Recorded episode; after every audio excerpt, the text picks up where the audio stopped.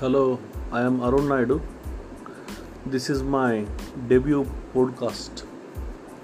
So, through this podcast, I want to give some useful information to students as well as uh, job aspirants. I mean, uh, those who want to write their competitive exams should uh, take some useful information from my podcast. So, in this podcast, I tell you about the importance of Suez Canal. Vasco da Gama started his voyage from uh, Lisbon, uh, which, uh, which was the capital of uh, Portugal, and reached Kappadu near Calicut on the east coast of India in 1498. Okay, so here uh, to reach India, Vasco da Gama uh, turned his voyage. I mean, his ships passed through the Cape of uh, Good Hope, okay, which is the southernmost tip of Africa.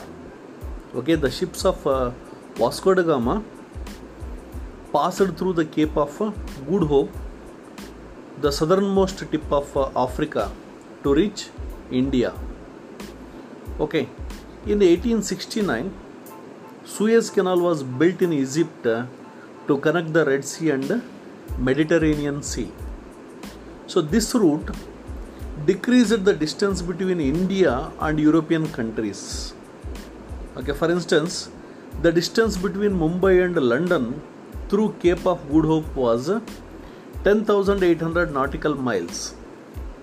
So one nautical mile is equal to 1.85 kilometers. Means uh, total distance in kilometers is 19,980 kilometers. So if we travel through Suez Canal, okay, uh, the distance will be only 6,200 nautical miles. Means uh, in kilometers it is 11,470. So the distance uh, is reduced by almost one half. Okay, before Suez Canal, all Europeans uh, used the same route uh, uh, discovered by Vasco da Gama, but uh, after uh, the Suez Canal was built, uh, people started using the Suez Canal to travel or to visit uh, India and other Asian countries.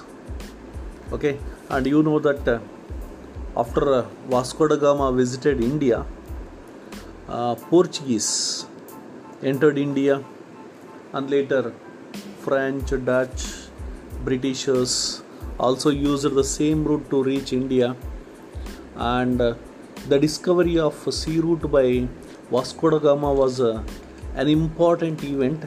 It changed uh, the scenario of uh, India completely. So, in the coming podcast, I tell you about uh, some important uh, events that changed the fate of India completely. Thank you.